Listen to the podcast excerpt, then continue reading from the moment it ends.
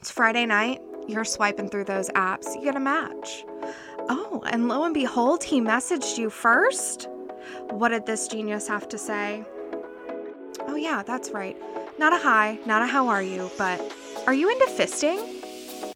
Welcome to Ditch the Ick, a podcast about navigating single life in these unprecedented times. I'm your host, Katie Carson, perpetually single and, you know, avid dater. So, we're going to dive into every aspect of navigating single life from single hacks to save you money on your grocery bill to dating app red flags, what to look out for, to navigating your career and entrepreneurship. We are going to dive deep and hopefully build a supportive, inclusive community that makes you feel a little less alone in this wild, wild world we live in.